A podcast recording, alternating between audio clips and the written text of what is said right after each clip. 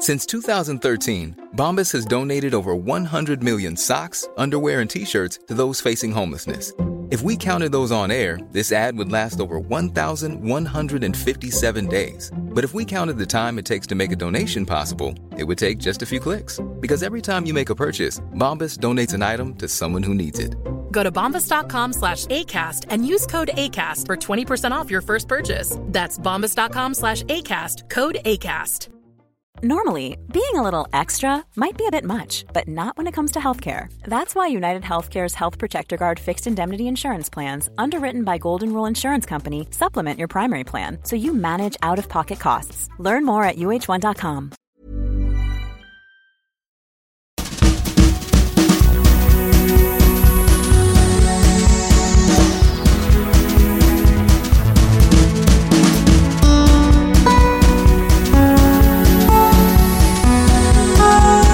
Har du fastnat i mellanmjölksträsket och slaskzonen på dina löppass?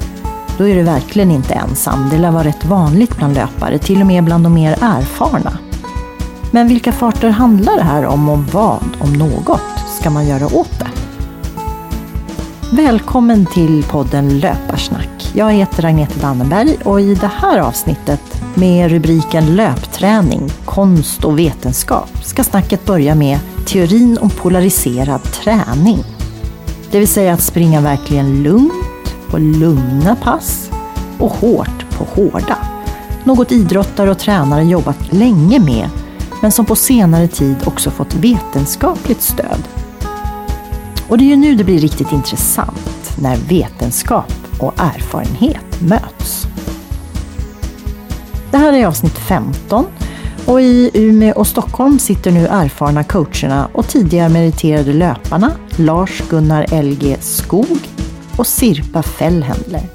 Och i Härnösand befinner sig trail och ultralöparen Johan Renström. Han driver den omtyckta och respekterade bloggen Järnfysik. Och det var ett av hans inlägg i bloggen som i slutet på sommaren väckte en välkommen diskussion. Ja, men det, det var ju det att man ska undvika att ligga där i mellanmjölkszonen och försöka ligga antingen springa väldigt lugnt eller också köra ganska hårt. Att det, studier visar att det är mest optimalt. Men sen finns det en väldigt otrolig variation och det tror jag många glömmer. Att det, och det, är det som är konsten kanske någon kom in på där då, att det är ju det gäller att hitta den individuella, vad som passar för individen. Det, det varierar otroligt mycket. Men om man ser på helheten så verkar det finnas någon slags optimal dos mellan eh, lugn träning och lite hårdare.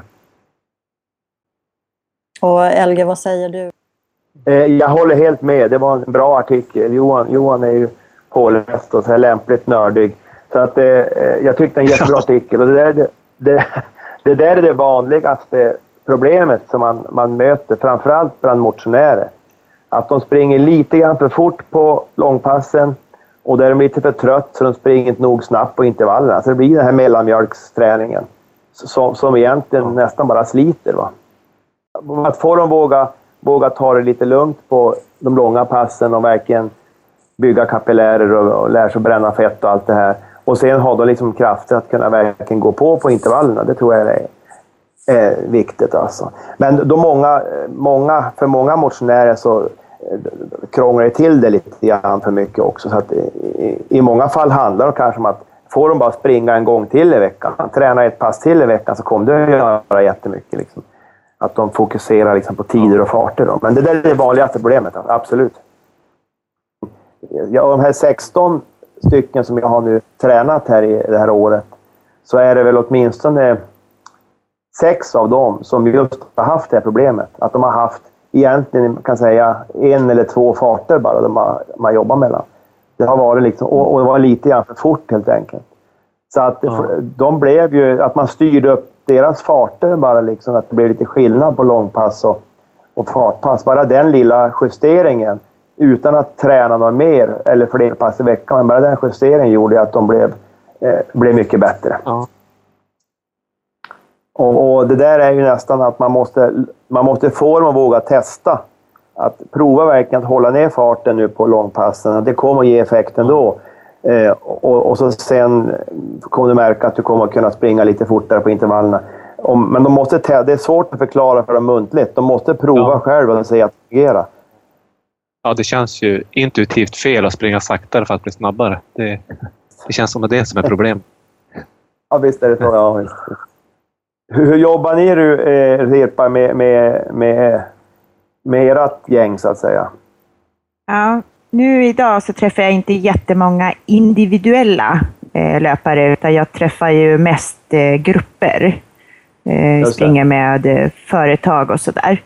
Men däremot på utbildningarna när vi har löpcoachutbildningar, eh, alltså de som går för att bli löpcoacher som verkligen kanske själva brinner för löpning, även där när man börjar gå igenom de olika träningszonerna och sådär, så är det två av tre som kommer på att eh, jag ligger också i den där slaskzonen för det mesta. Och det är ändå folk som är intresserade av träning och som älskar träning och så vidare, som man tycker att eh, Eh, man kanske skulle ha lite, mm, ja, lite mera eh, större bild av eh, hur man ska bedriva sin träning. Då. Men jag tror, precis som LG du sa, jag tror att det är många som verkligen inte vågar springa långsammare på sina långpass. Så att det handlar verkligen om att våga springa långsamt också eh, och ändå få resultatet. Så att man hinner verkligen återhämta sig och, och har mycket kraft när man ska köra, om man vill köra ett intervallpass till exempelvis i veckan. Jag tror att det räcker för väldigt många motionärer att springa ett intervallpass. Eh, jag kan uppleva nu i ja, träningsvärlden överlag att det är väldigt mycket så här hit och det ska vara så himla hård träning hela tiden. Eh, så att jag tror att kroppen eh, tar stryk av det helt enkelt. Hinner inte riktigt ja. återhämta sig och få den effekten som man egentligen önskar. Vad tänker du Johan? Ja, ja jo, det håller jag med om att det finns en sån risk att man, man kör så hårt så att man hela tiden har ett stresspåslag som sliter ner kroppen. Ja. Kan du inte berätta lite hur det där fungerar med stresspåslag och hur man faktiskt återhämtar sig? Jo, man har ju mätt hos eh, personer som kör mycket intervaller att de har, har mycket mera stress i kroppen. Att Rent hormonellt det, eller? Ja, hormonellt. Ja. Så det, det bryter, bryter ner det. Så att det kanske tar bort den här effekten som man hoppas få, att, att bli, förbättras. Att det bryter ner istället. Så mm. det är mm. en vansklig liksom, balansgång där mellan att hitta den perfekta kombinationen mellan att köra lite, köra, för samtidigt behövs ju stress för att uh, utveckla. Kroppen behöver ju stressas för att bli utvecklas. Mm. Så att det är en delikat balansgång där mellan, mellan stress och återhämtning och, och lugna pass. Och det är det, det man behöver mycket erfarenhet av som, som en coach som LG som har byggt upp en stor erfarenhetsbank. Då lär man sig mycket hur man ska hur varje individ svarar mm. på träning och hur mycket de klarar av. Och för oss som inte har någon erfarenhet, vi måste luta oss mot studierna. vi får pröva, du får pröva oss fram då i så fall. ja, precis. Ja. Ja, om du bara följer dina studier så är det så pass klo kloka inlägg så det kommer att fungera jättebra här. Men jag brukar göra så med mina adepter att eh, utifrån deras målsättning och deras, eh, hur de tränar nu och så vidare. De får, de får fylla in en liten enkät eh, med en massa frågor här då. Och då utgår jag, då brukar jag ta fram vilken pass, fart de ska hålla på långpassen, vilken fart de ska hålla på distanspass, vilken fart de ska hålla på tröskelpassen och så intervallfart. De får fyra olika tempon att jobba efter. Eh, och, och skiljer sig. Och sen brukar jag säga det att egentligen så brukar jag säga att det finns, finns sju farter inom löpningen. Eh, om man tar då från långsammast så är långpasset ska ju gå lugnast. Eh, sen har vi ju vanlig distansträning. När, tredje lugnast är ju tröskel, tröskelpassen då. Vi säger tre gånger tio minuter och sånt där. Fjärde, det är ju syreupptagningsintervallerna, alltså de lite lugnare intervaller med kort vila. Och sen brukar jag kalla det för mm. tempointervaller. Tuffare intervaller med lång vila. Och det näst snabbaste, det är ju tävlingsfart. Och så sen det, det snabbaste överfart eller snabbhet. Och då en motionär behöver ju inte alla de sju farterna. För motionär så kanske räcker med tre eller fyra av de där farterna. Men just jag brukar jobba med mina löpare, alltså med långpassfart, distansfart, tröskelfart och intervallfart alltså. Ja, du har fyra Och där kan- ja. ja. Fyra där. Kan man få dem åtminstone pulsera eller polarisera med de fyra så får man ju ändå en, en, en Ja. eh, klar skillnad. Så att, Ja, då får du en stor effekt. Det blir för komplicerat med sju. Då, och- ja, sju, är sju går inte. Jag, vet, jag brukar, Ja, det, jag brukar bara på, påvisa att liksom det, Ja. det, man, kan, man kan snacka om sju farter, men, men, men vi säger många av dem jag har tränat har ju egentligen haft två farter. Eller en och en halv. Det har gått halvfort. Alltså det har varit liksom väldigt liten skillnad. Ja, I början har man ju bara en fart. Ja, Ja, kanske två. Man går eller också springer man. Sen, ja precis. sen precis. börja därifrån. Och vilka nivåer pratar vi om här? Alltså det är Ja. inte ny, helt nybörjare då förstås. Nej, men alltså det är egentligen kan man säga, jag har ju folk som gör 4.40 på maraton. Jag har ju folk som gör eh, ja, 2 2.45 på maraton. Eh, och egentligen är egentligen att ja, de har fått fyra farter. De, alla, alla de har fått fyra olika farter som jag har som en grund. Däremot den här 2.45-löparen har ju mycket större variation i sin träning. Där finns det liksom eh, både korta och längre intervaller och det finns ju korta och långa backar och det finns ju eh, trösklar och det är Canova-distanser och allt möjligt. Så han har, den har ju mer olika typer av pass medan eh, 4.40-löparen jobbar kanske lite mera... Där är det ju mycket distansträning och så något snabbt pass i veckan som, som, som Sirpa sa. Den, den har ju färre, mindre variation i sin träning än vad, vad den som är elitmotionär har. Så ju längre man håller på, ju mer variation egentligen. Ja, alltså exakt. Man säger för, för, den, för en motionär som, som brukar träna två gånger i veckan, bara att den börjar springa tre gånger i veckan, bara det extra passet kommer att göra ett lyft. Och sen kanske nästa gång att börja springa fyra gånger i veckan. Det är sen när du är uppe på fyra, fem, sex, sju pass i veckan, det är då du måste ha bra variation och kunna pulsera tuff, lugna och hårda dagar och sånt där. Så att, eh, men det kan man säga generellt tycker jag kan vara så att, att ju, ju bättre du blir, ju större variation bör du ha. Jo, variation brukar leda till utveckling. Så, att, så är det. Ja, Men Sirpa, Det du hade ju någon, eh, ja, du hade några blogg, blogg, blogginlägg här om nybörjarlöpning som jag tyckte var väldigt bra. Ja, precis. Eh, Då, var, då var det ju en helt annan variation. Då var det egentligen bara att komma igång. Ja, det som är precis som, jag vet inte vem av er som sa det, att det är väldigt vanligt att när man börjar springa så, så hittar man just den här slaskzonen som är jobbig hela tiden och så springer man tills man stupar och sen tycker man att Ja. det är uttråkigt och lägger ner. Och så börjar man igen några veckor senare och så går man på samma nit igen. Precis, ja. Eh, Så tanken är ju att man ska börja lugnt och kontrollerat och öka på sikt och få bygga upp den här grunden som kroppen faktiskt behöver för att tåla löpträning. Även om vi allihopa älskar löpning så sliter det ju också en del på kroppen. Eh, Så att, ehm, ja, Och jag tror mycket på sådana där program i, i början. Där, att det är väldigt viktigt att få bygga upp en vana i hjärnan helt enkelt och just komma igång. Ja, precis. Det det stämmer. Det, det tar två, tre månader innan man, det, det Mm. blir ett automatiserat beteende. Mm. Vilket är intressant. Eh, och Agnete, där du frågar om på varför man har olika eh, nivåer på motionärer. Det beror ju väldigt mycket på vad man har för mål såklart med sin löpning. Ja. Eh, alla har ju inte målsättning att man ska klara tider eller att man ska springa långt eller så. En del vill ju bara springa för att det är härligt att springa. Så att, Ja. Hur mycket man varierar sin löpning, det beror ju väldigt mycket på målsättningen också tycker jag. Man får fundera på var, varför gör jag det här? Och så får man. Ja, eh, klura ut vad, om jag har en målsättning att jag ska klara någon viss tid, då får man ju gå tillbaka och se vad behöver jag göra för att komma dit. Eller ta hjälp av en LG eller något liknande. där är du inne på en bra grej Sirpa, just för att det, det är viktigt. Skrämmer man bort de här nybörjarna, då är det, svårt, det är svårt att vinna tillbaka dem igen. För, då, där, Ja. för dem gäller att man, man kan få dem att eh, börja tycka att löpning att det, är, att det är skönt, att det är njutfullt och så. Och, och då, då kan det ju också vara att man kan liksom få dem att våga gå och testa något friskis och svettighetspass eller testa något, något roligt gruppträningspass också för att bli lite starkare. Och det i sin tur gynnar löpningen. Och så helt plötsligt tränar de tre gånger i veckan och så går det bättre att springa. Men det är jättefarligt att skrämma, skrämma bort de här nybörjarna. Då är det svårt att vinna tillbaka dem. Mm. Ja.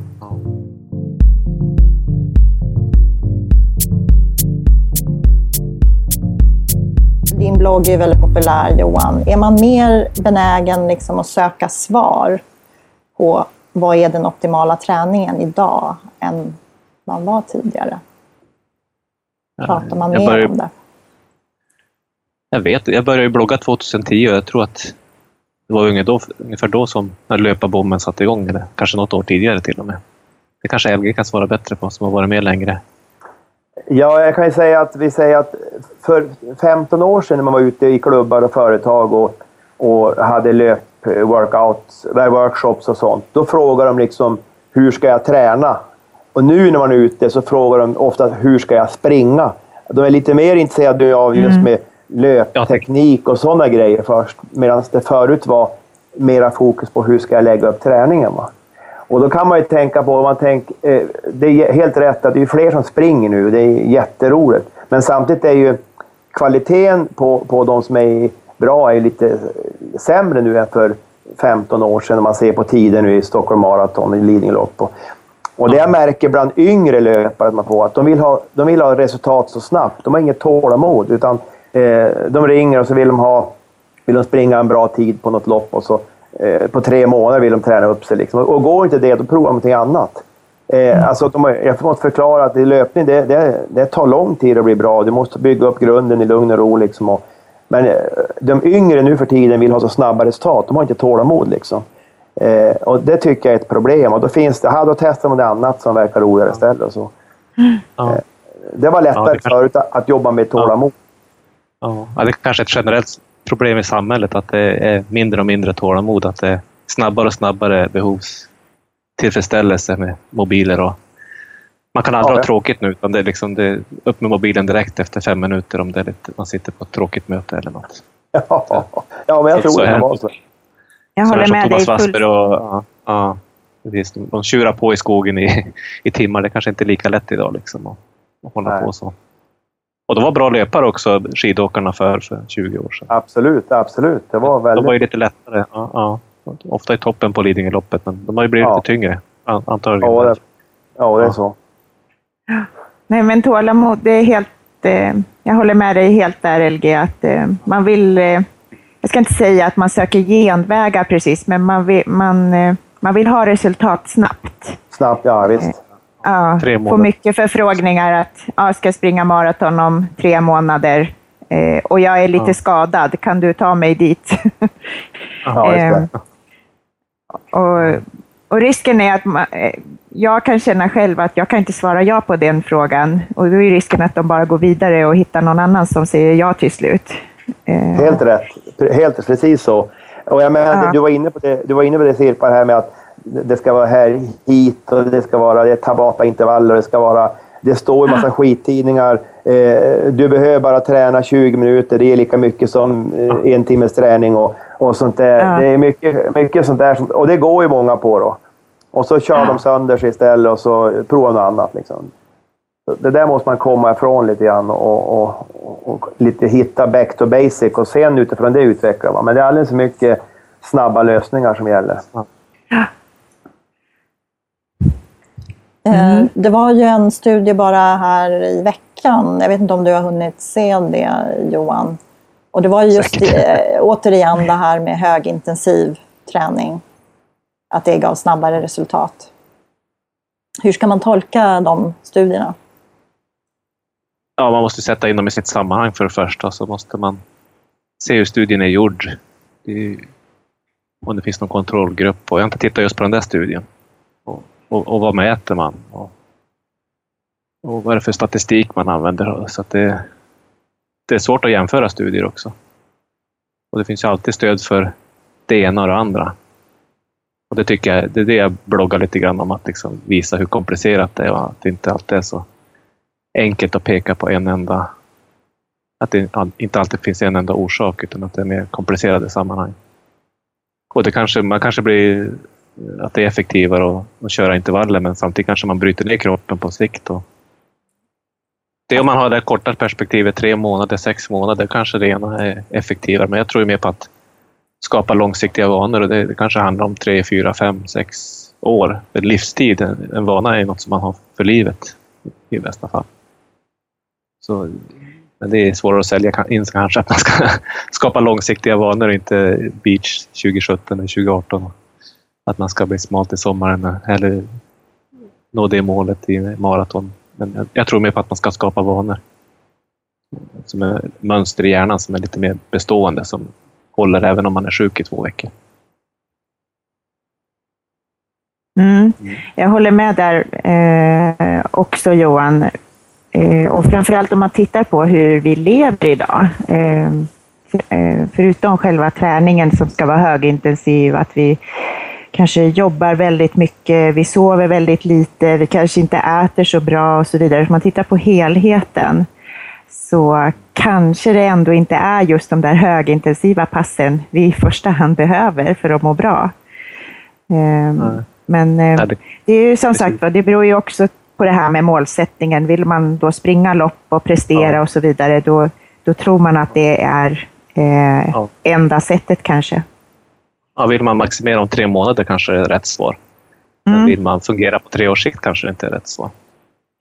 ja, precis. För risken är att ja, du kanske klarar ditt mål där om tre månader, men ja. sen är du eh, med stor sannolikhet skadad också efter det, för att du har Ja, precis. Ja, man bygger upp en eh, slitit. stress ja, som man måste ta hand om förr eller senare.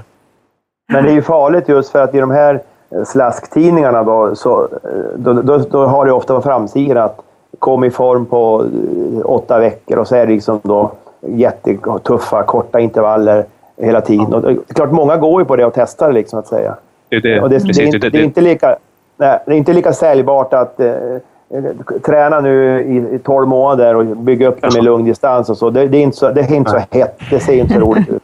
Men du hade en bra blogg eller artikel också om, om eh, 4x4 eh, kontra 6 x 8 äh, 3 x 8 allt det här för ett tag sedan Johan. Ja. Och jag kommer ihåg när 4x4 intervallerna kom. Då, då hade man även testat inom... Det var ju norrman som tog fram det där ja. från ja. Här Olympiatoppen. Och vet, inom fotbollen var det då eh, just hur man skulle... Man skulle inte få springa utan boll så mycket. Det var inte så populärt. Medan vi här i Norrland, då, på den tiden jag tränade Umeå IK och Umeå FC här, så eh, vi hade ju bara tre tider, i bästa fall fyra i en hall. Sen var, hade vi inga fler. Vi var ju tvungna att, att köra en hel del fysträning för att överhuvudtaget. Och då, då ja. använde jag ju löpning. Och då just kommer det här 4x4, liksom, att det, det, är det enda som gäller i princip. Och det var, eh, men sen ja. märkte jag det att, att spelarna blev ju lite långsamma, att de tappade lite klipp i steget av det. Så att, eh, ja. Om man nu blandar, man kanske, jag kanske körde det en gång i veckan, 4x4, så körde jag kanske en kortare intervall eller lite mera tempoinriktat intervall som påminner om fotboll. Då blev det bättre. Va? Men, ja. men de sålde in som att det här är egentligen det enda man behöver. Va?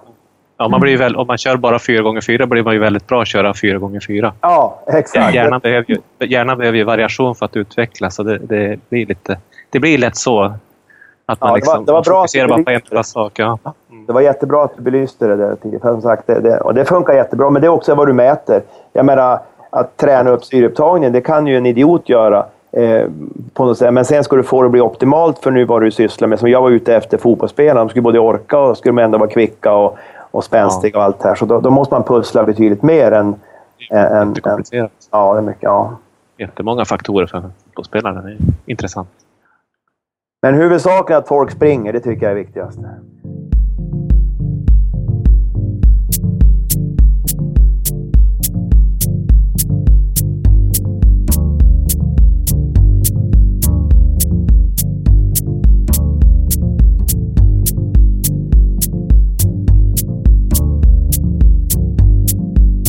Ska berätta hemma hos mig. Jag är uppvuxen i en friidrottsfamilj. Vi bodde i en villa och på vår bakgård så var det lite så här skogstomt och då hade min pappa som är snickarkunnig byggt upp en, en hinderbock och vi hade eh, höjdhoppsställningar och vi hade längdhoppsgrop och vi hade ju, det var ju världsmästerskap varenda dag. Alla traktens ja. unga var ju hos oss jämt. Det var vad vi gjorde hela dagarna. Underbart. Ja. Det är så det ska eh. vara. Perfekt skolning. Eller hur? Verkligen. Ja. Eh, men hur får, hur får man då dagens ungdomar till att göra, tycka att det är roligt? För det är det som är grejen, man måste ju få dem att hitta glädjen i träningen. Eh, det går inte att tvinga iväg dem, det kan man göra lite grann. Men eh, för att det ska fortsätta, att man ska fortsätta och eh, träna så måste man ju hitta den här glädjen och drivet själv. Ja, om vi säger som jag som har jobbat 17 år som idrottslärare, så jag försöker göra det, dels variation, att man, har, man erbjuder många olika aktiviteter under året.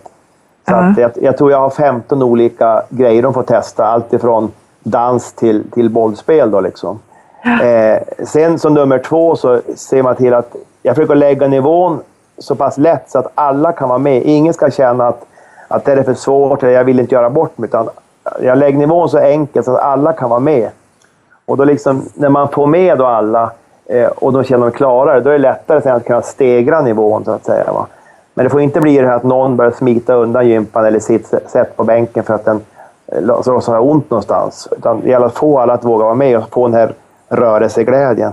Mm. Eh, så att eh, det tycker jag liksom, och så försöka då liksom hinna se alla och berömma alla och den här peppningen. Och då kan man få dem så under kanske sex, åtta veckor så, så händer ju ganska mycket i kroppen. De blir ju liksom bättre koordinerade och de får ju lite bättre kondition och de blir starkare och allt. Det följs med lite grann. Så jag lägger mm. jättemycket krut de första två månaderna att få det, att få det att bli bra. Liksom.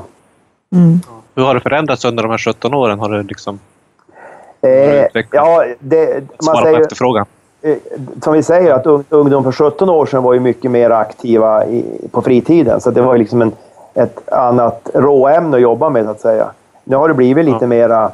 Eh, samtidigt så är de, så är de ganska... Om man kan motivera dem. De vill gärna veta varför gör vi det här och vad är det här bra för. De, de vill gärna eh, veta Eh, syftet med olika saker. Och kan, man, kan man sälja in det på ett bra sätt är det lättare.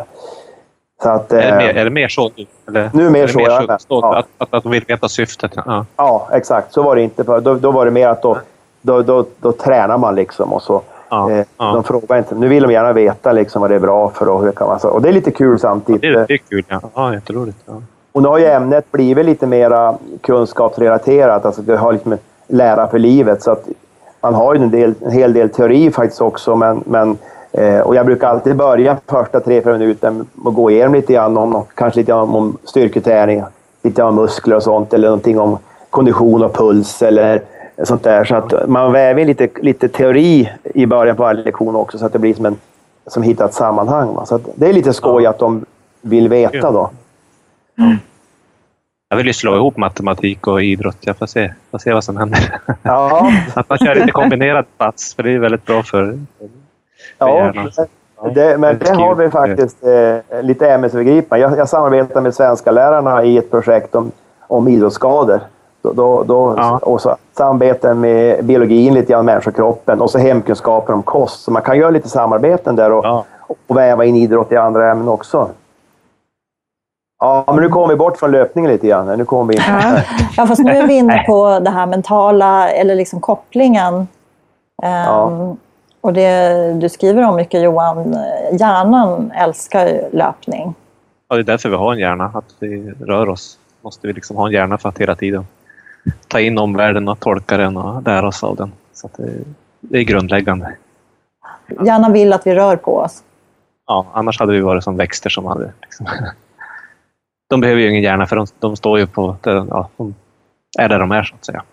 Medan vi, vi rör oss i, i rummet och måste hela tiden ta in nya intryck och hela tiden tolka omvärlden och bygga upp en inre värld av yttervärlden. Och det, det är därför vi har en hjärna. Så den mår väldigt bra av att springa och de har ju sett också att när vi, när vi rör oss och, och springer så bildas det ju hjärnceller i, i, i hippocampus. Och en viktig struktur i hjärnan, hjärnan där byts ut på 60 år och det är otroligt intressant. Det trodde man inte för 10-20 år sedan hjärnan byggs om. Kan det gå åt andra det, hållet också? Ja, stress bryter ju om, ner. Kortisol Jag tänker om man är inaktiv. Jo, det gör det också. Att den, den bryts ju ner hjärnan om det inte får något intryck. Men framförallt är det stress som kan bryta ner. Ihållande ja. stress, kortisol som mm. frigörs som käkar, alltså det blir som massgropar i hjärnan. Gräver hål, mm. stora hål i hjärnan. Löpning är ju också den optimala rörelsen för att eh, hela kroppen ska må bra i och med att du får en lätt rotation i ryggraden när du springer. Över underkropp möts ju lite grann. Ja, Eh, det och- också... Och då får Ja. kotorna må bra och då kan nervsystemet må bättre och då kan Ja. musklerna fungera bättre så det liksom blir... Eh, brukar min man som är sjukgymnast säga att löpning är den optimala rörelsen för, för är en den. bra rygghälsa. Precis. Antropologerna tror ju nu att det är löpning som gjort oss till människor också. Att vi, det är ganska unikt bland att vi är så duktiga på att springa. Bra. Mm. Det är ju bästa... Ja, hästar och hundar kanske också är lika bra, bra ungefär. Men annars är människan den mest uthålliga varelsen på jorden. Ja, Så det är väldigt intressant. Vi har ju massa anpassningar som att vi är väldigt duktiga på att svettas. Och precis. vi kan hålla, hålla blicken fast när vi springer och många sådana saker. Många små anpassningar som har gjort oss till väldigt bra löpare. Så det, det är också en faktor. Att det känns bra Ja. att springa. Att vi, för vi är gjorda för det. Hjärnan är liksom grunden. Den, den är en halv miljards år utveckling som har gjort att vi gillar rörelse och de sista två miljoner åren kanske så har vi även utvecklats som löpare. Och, och varför har vi kommit bort från det? Tror du? Och hur kommer vi tillbaka? Ja, vi behöver, vi behöver inte springa efter maten längre. Den finns ju. Mm. bara sätta sig i en bil och köra iväg och hämta den. Så att vi, har- vi har inte det där drivet att överleva. Vi har ju massa ämnen i hjärnan som dopamin och sånt där som he, hela tiden driver oss att göra saker. Och det, det drivet finns ju inte liksom när, när vi inte behöver överleva. Så då måste man ju skapa vanor istället. Eller man bör skapa vanor, löparvanor. Bra vanor i livet. Annars det är så väldigt lätt att börja när man kommer hem på kvällen och bara beställa en pizza. Och det är så väldigt lätt att hamna i den vanecirkeln. Det är enkelt. Och hjärnan, hjärnan anpassar sig snabbt. Det. Ja, Mm. den får ju en, belö- den får ju, den får en belöning när, den, när man får tag i den här pizzan. Liksom. Den börjar förvänta sig pizza istället. Men det är bättre att den förväntar sig lite löpning och de eh, goda känslor man får av löpning. För det frigör ju massa må bra-ämnen i, kropp, i hjärnan. Endorfiner och endokannabinoider och sånt. Hey Dave, Yeah, Randy. since we founded Bombus, we've always said our socks, underwear, and t shirts are super soft. Any new ideas? Maybe sublimely soft. Or disgustingly cozy? Wait, what? I got it, Bombus. Absurdly comfortable essentials for yourself And for those facing homelessness. because one purchased equals one donated. Wow, did we just write an ad? Yes. Bombas. Big comfort for everyone. Go to bombas.com slash ACAST and use code ACAST for 20% off your first purchase. Many of us have those stubborn pounds that seem impossible to lose, no matter how good we eat or how hard we work out. My solution is plush PlushCare. PlushCare is a leading telehealth provider with doctors who are there for you day and night to partner with you in your weight loss journey. They can prescribe FDA-approved weight loss medications like Wagovi and Zepbound for those who qualify. Plus, they accept most insurance plans. To get started, visit plushcare.com slash weight loss. That's plushcare.com slash weight loss. Quality sleep is essential. That's why the Sleep Number Smart Bed is designed for your ever evolving sleep needs. Need a bed that's firmer or softer on either side? Helps you sleep at a comfortable temperature? Sleep Number Smart Beds let you individualize your comfort so you sleep better together. JD Power ranks Sleep Number number 1 in customer satisfaction with mattresses purchased in-store. And now save 40% on the Sleep Number limited edition Smart Bed for a limited time. For JD Power 2023 award information, visit jdpower.com/awards. Only at Sleep Number stores or sleepnumber.com. Jag tänkte fråga också det här, eh, för det hör vi ju och läser överallt. Lyssna på kroppen. Vad betyder det egentligen? Och kan alla lyssna på kroppen? Kan Det man- kan Sirpa, Sirpa är bra på det där. Ja, ja precis. Ja, eh, jag brukar just säga där att eh, man måste se på hela, hela livet. Många säger så här att ja, men jag, jag sprang de här intervallerna och då blev jag skadad. Men det kanske snarare var vad du inte gjorde de andra Eh, 23 timmarna om dygnet. Eh, det här med att man Eh, vi var inne på det här med telefoner och datorer och man har en taskig hållning och man eh, eh, säckar ihop i bröstryggen framför allt och så vidare. Så att man eh, eh, inte använder sig av kroppen kroppen är inte van att hålla upp sig och sådana saker. Och då om man springer tre timmar i veckan eh, så är det inte helt lätt att få optimal eh, aktivitet i säte och, och så vidare som har varit helt inaktiva resten av tiden. Så att, eh, eh, det är svårt det där med att lyssna på kroppen. Man ska ju såklart lyssna på om det är någonting som gör ont. Tyvärr så måste man väl säga att det är skillnad på ont och ont. Att det kan också handla om att man inte är van att träna och eh, att ta i, precis som LG brukar vara inne på, att man är rädd för att ta i, att det, man är ovan vid att ta i och får hög puls och tycker att det är obehagligt helt enkelt. Jag vet inte, lyssna på kroppen är såklart jätteviktig när vi pratar om skador och känningar och sånt. Eh, men de här första, om man sätter igång och tränar, eh, som Johan var inne på, så tar det ju... Jag brukar säga att man alltid ska säga att eh, man ska lova sig själv tre månader. Jag ska hålla igång i tre månader utan att känna efter. Och det är ju känna efter, då måste man ju såklart med... Alltså, självklart får det ju inte göra ont. Alltså, då är det ju någonting som är knas i kroppen. Men det får ju ta emot. Ja, det, det är något man lär sig.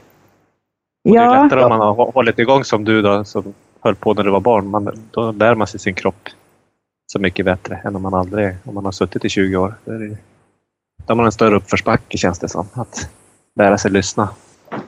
Ja, det, det är ju så också. Jag menar, ungdomarna idag har ju lite för dålig grund så att säga mot, mot sig tidigare som Sirpa snackade om. Och jag, menar, jag såg någonstans när, när svenska löparlandslaget var i Kenya på vintrarna under IBM-projektet där, så hade man gjort någon, eh, jag kommer inte ihåg vem som har gjort det, men det kanske Johan vet, men en kenyansk tioårig pojke hade ungefär lika många kilometer i benen som en, en svensk 18-åring som satsar på löpning. Alltså de får naturliga ja. grundträning löpning. Det hade, hade de som tioåring. Eh, ta att de sprang till skolan, sprang och lekte och sånt. Det var samma som en svensk kille, som, en tjej som satsar på löpning som är 18 år.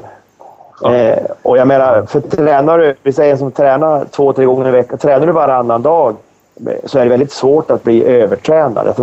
Eh, tränar du varannan dag så det är det sällan risk att du får ont och blir övertränad. Då. Utan det är liksom om du gör fel saker eller, eller vad du, om du gör konstiga saker de andra, de andra timmarna på dygnet som Sirpa sa. Är det en av förklaringarna till att det, att det inte bli bättre tider på de längre distanserna. Ja, de korta också kanske. Ja, jag, jag tror lite att, att eh, det, som, det som har hänt, liksom, dels tror jag att just att, att folk inte har tålamod nu och träna långsiktigt. De vill bli bra direkt. På, förr i tiden eh, så var det mer långsiktigt tänkande. Så man, man, man byggde upp så. Och då var, jag menar, eh, svensk och da, herr, dam, dam, dam och herrlöpning var ju mycket bättre kvalitet på, om man ser på 10 000 meter och sådana sträckor mot då.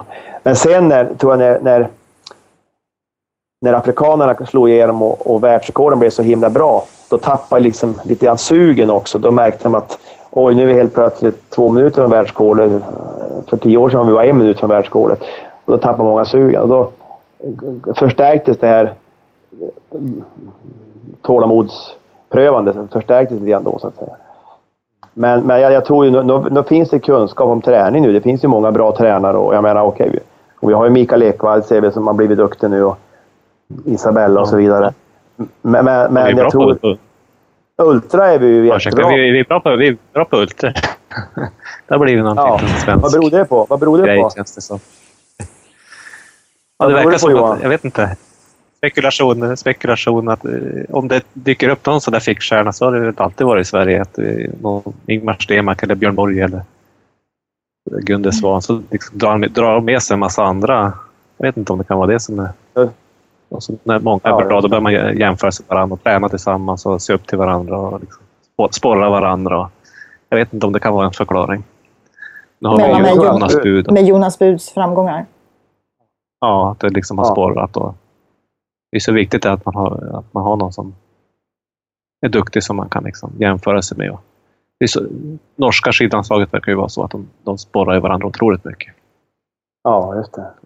Otrolig bredd. Ja, då ser, då ser man ju... Jonas får ju möta alltså, folk som är väldigt duktiga på maraton. De håller väldigt högklassmaraton. Men när det är ultra så slår han dem ändå, så att säga. Eh, för man kan ju tänka ja. sig, i de stora maratonloppen så är det ju mycket väldigt höga prispengar. De, de, I New York de får väl en och en halv miljon ifall de vinner exempelvis. I Ultra har inte de ja. prispengarna kommit än. Eh, men däremot så har ju Jonas slagit löpare som, som gör typ 2.15 maraton, har, har ju han slagit eh, på sina ultror. Så att det... Ja, vi får se vad som händer när det blir lika mycket prispengar. Det kanske blir en förändring då. Att det... ja. Kenyaner och etiopier kommer men att, att Ultra funkar så bra för svenskar, men det är, vi snackar om tålamod. Vad fan Ultra, då måste man ju verkligen ha tålamod.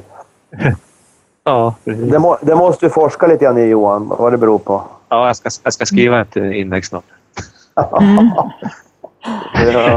Men är det, inte, det. är det inte lite en eh, trend också att man eh, istället för att eh, istället för att träna hårt och göra tider på 10 kilometer så är det många som idag inte vill ha den där pressen att, eh, att kunna jämföra tider. Eh, då är det, jag ska inte säga att det är lättare, för det är det ju såklart inte, det är ju någonting helt annat, men att, att det är många som går igång på att springa lopp som inte går att jämföra eh, med andra lopp. Som till exempelvis ultra eller Axa fjällmaraton, alltså trail. Att det är lite inne nu det här med att det ska vara lite mer upplevelse. Jag ska se hur mycket jag orkar, ja. hur långt jag orkar. Istället för att ja. göra den här hårda jag, träningen för att jag slå... Att mycket, ja. Jag tror mycket att det har blivit lite av en upplevelse. Det ska vara en upplevelse att tävla. Ser man ja. på loppen här i, kring Högkusten, de har blivit otroligt populära för här finns det ju verkligen natur som man kan göra, ja, det blir väldigt stor upplevelse att springa i naturen. Så att de loppen har blivit otroligt populära. Det, ja. det tror jag på. Du är en klok kvinna, inte... du är en klok kvinna ser Ja, eller hur. Nej, men jag tror att det, det var väl, ja. nu gissar jag bara, i år så, så var det, ja, i år så var det väl eh, faktiskt färre startande som på Stockholm Marathon till exempelvis. Medan ja. AXA och de här loppen, de blir fullbokade direkt. Ja. Eh, det här nya Vasaloppet, eh, nio mil springa ja, Vasaloppet. Och de här. Ja, det skulle jag springa i eh. fjol, springa i fjol men då, det var ju fullbokat efter en kvart. Jag var så här chockad. Jag trodde ja. jag, hade ja. så, jag tänkte gå in och anmäla mig på kvällen där tänkte jag det är väl lugnt men då var det fullt. Och nu gick jag sam samarbeta igen, eller Ina igen när jag skulle anmäla mig till Högkusten Trail. Men jag tänkte, det var väl 700 löpare, men det var fullt också efter bara någon, någon timme. Så det, det är hopplöst nu. Man måste liksom ligga i startgroparna. Här är ni inne på helt, helt precis den här erfarenheten har jag bland några av mina adepter som just har från att ha haft, vilja springa milen på en viss tid, kanske göra Göteborgsvarvet eller något, så vill de nu springa. Många av dem springer nu just de här loppen du nämner, eh, Sepa. Att, och just nu pratar man om upplevelsen. De snackar inte tider längre, utan jag ska se om jag klarar av det här och springa nu sex mil på fjället eller klara av det. Men precis det här mm. upplevelsen. Och, och mm. det, det tror jag är jätteviktigt, att komma bort från tiderna och upplevelsen. Samtidigt tycker jag det är tråkigt, för jag gillar ju liksom då arenaidrotten och de här bitarna också. Men samtidigt, mm. jag säger huvudsak, huvudsaken folk springer och tränar, det är det viktigaste. Jag bara tänker hur, hur mycket, om man då inte vill eh, fokusera på det här med, med tider och så mycket intervaller och så vidare, utan istället ska springa eh, långt, då måste ju ändå träna ett visst antal timmar varje vecka. Alltså de måste ju träna mer tid det tänker jag, för att kunna klara av eh, att springa ultra. Eller Johan, du springer, du springer långt va? Ja, nej, jag tror det beror på vilka mål, vilka mål man har med, med tävlingarna, hur mycket man tränar tror jag. Det känns nästan jobbigt. Men vad, vad, är det minsta man kan, vad är det minsta man kan träna och ändå springa ultra? Ja, man kan... det, beror, det beror på, det inte svara på. Mycket mindre än vad man tror kanske. Man klarar, man klarar kroppen ja. är ganska otrolig liksom, på att klara sig. Ja, jag såg ju bara mina, mina Essex mina Essex-adepter mm. när de skulle springa Ultravasan. Ja. Eh, nu var det ju tre av dem som sprang eh, 90 och två sprang 45. Men då hade vi ungefär eh, fyra, fem veckor på oss från Stockholm till, till Ultravasa. Och det, vi fick lägga in var ju framförallt då några riktigt rejäla längre pass plus en del pass i terräng. Att, att det blev, träningen blev i terräng istället. Och så att de Ja. istället för att springa 28-30 km på söndagen så kunde det bli liksom 40-45 någon gång också. Vi hade bland annat det vi kallar för Crazy Weekend. Där de sprang 20 på fredag, de sprang eh, 30 på lördag och 30 på söndag kanske. De fick ju 8 mil på tre dagar. En sån grej exempelvis. Eh, men de måste ju träna rätt mycket. Men jag tror att det är inte så mycket som man tror. Om man tittar på eh, Jonas Buden nu, liksom, hur han... Så att, eh, och han jobbar ju också, har ju familj och barn, så han... Men han kör, försöker alltid köra ett ganska långt pass. På helgen försöker han ju få ihop någon fem milar i alla fall i terräng. Eh, men sen han, han springer inte så mycket som folk tror. Liksom. Han hade ju minskat träningen i år och då gick det ju väldigt bra. Ännu värre, ja. Och istället kört cykel och styrka liksom. Det, det kommer han att fortsätta med. Han märker det mycket starkare i kroppen och så. så att det, det, Ja. Och jag, jag brukar också dela upp, eh, istället för att springa ett väldigt långt, så delar jag upp det på två. Eller. Men nu körde jag Ja, tre dagar. Jag var lite inspirerad. Just det. Det var, det var tufft, men det var nog givande. Jag tror, och det tror jag är bra. Det är ett bra sätt. Och, Ja. Det slits inte lika mycket och du får ändå Nej. ganska Samma stor effekt. volym. Liksom. Samma effekt Ja. kanske. Det får du också skriva grann om, någon artikel. Nu, nu har du två uppslag. Crazy. Crazy Weekend, Ja. LG. Det är farligt att prata med dig. Jag har redan en eh, hundra inlägg som jag liksom har på vä- på vänta. Ja, det är bra. Jag kan vänta. Jag kan vänta.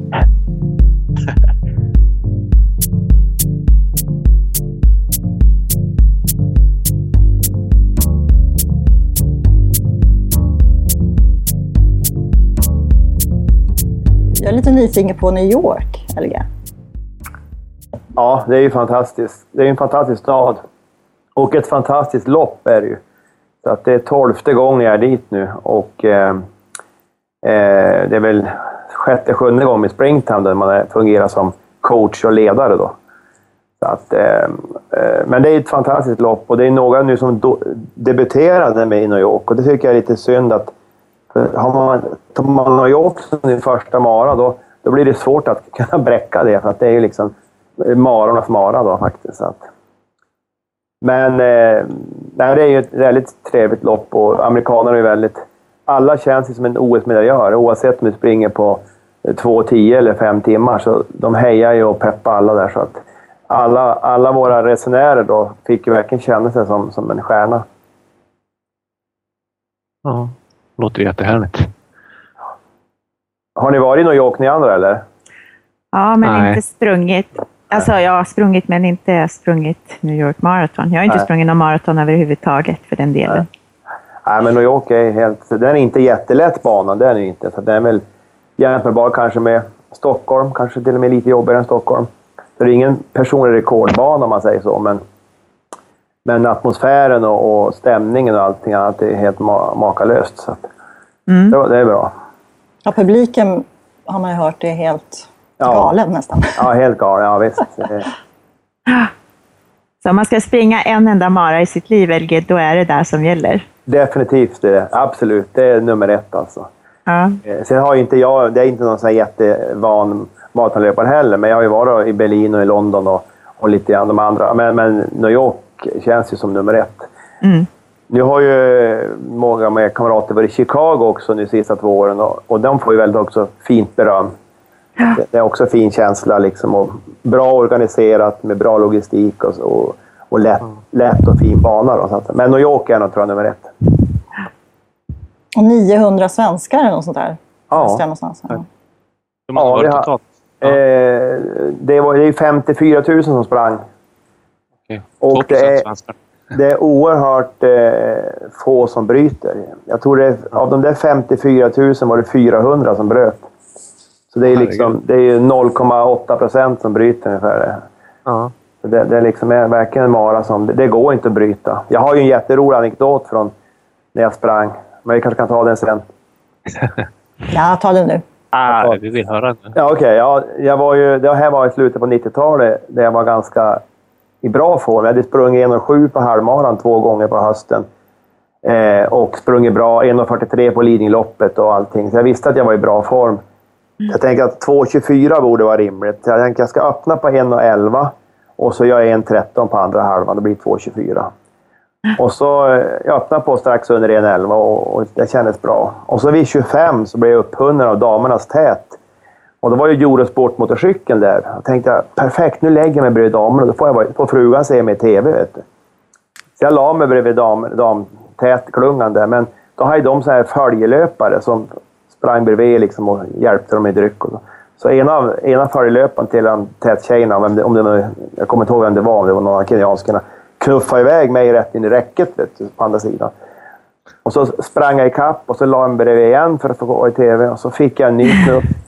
Och när det hände tredje gången, då han skrek någonting åt mig. Han tyckte jag störde eller något sånt där. Så jag, jag, blev så, de där tre knuffarna och springa ikapp tog mycket på krafterna så att jag, jag blev så trött så jag kände att äh, fan, jag, det här fungerar inte längre. Och då såg jag då när jag kom fram vid 30 att det kommer inte att bli något 2.24 utan jag var rätt. Jag tänkte nu, nu bryter jag här och så gör jag ett nytt försök på en annan mara. Men när jag ska klättra över räcket där vid 30, då, då publiken bara knuffar tillbaka mig igen. Come on, you're looking strong, come on! Så. Jag tänkte, nej fan också. Sprang ett par kilometer till och försökte bryta. Samma sak igen. De bara knuffade in och skrev. Och till slut hade jag ju sprungit. Då, när jag försökte bryta för tredje gången var jag framme vid 36. Jag tänkte, det är lika bra att jag springer mål igen. Så, att, så då sprang jag mål då på 2.39 blev det då, så att säga. Det var inte vad jag tänkt, men, men jag, jag sa det till gästerna. Det, det går inte att bryta nu. Jag åkte. De bara knuffade tillbaka in i banan. att, eh, Ja, det är fantastiskt. De, är väldigt, de, de peppar ju täten som kön lika mycket. Ja, det låter som ett mål att ja, ja, det kan det öka. Absolut.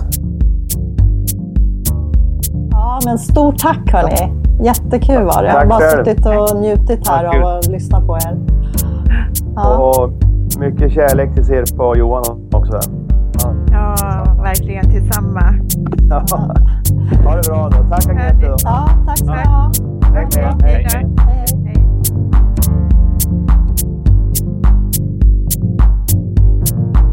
Det här avsnittet spelades in via nätet och har därför lite sämre ljudkvalitet. Hoppas verkligen inte att det störde dig för mycket. Jag, Agnete, har som vanligt producerat och Edvard har gjort musiken. Stort tack för att du lyssnar och likea och kommentera gärna i våra kanaler. Det betyder jättemycket. Fortsätt vara en springande medmänniska så hörs vi.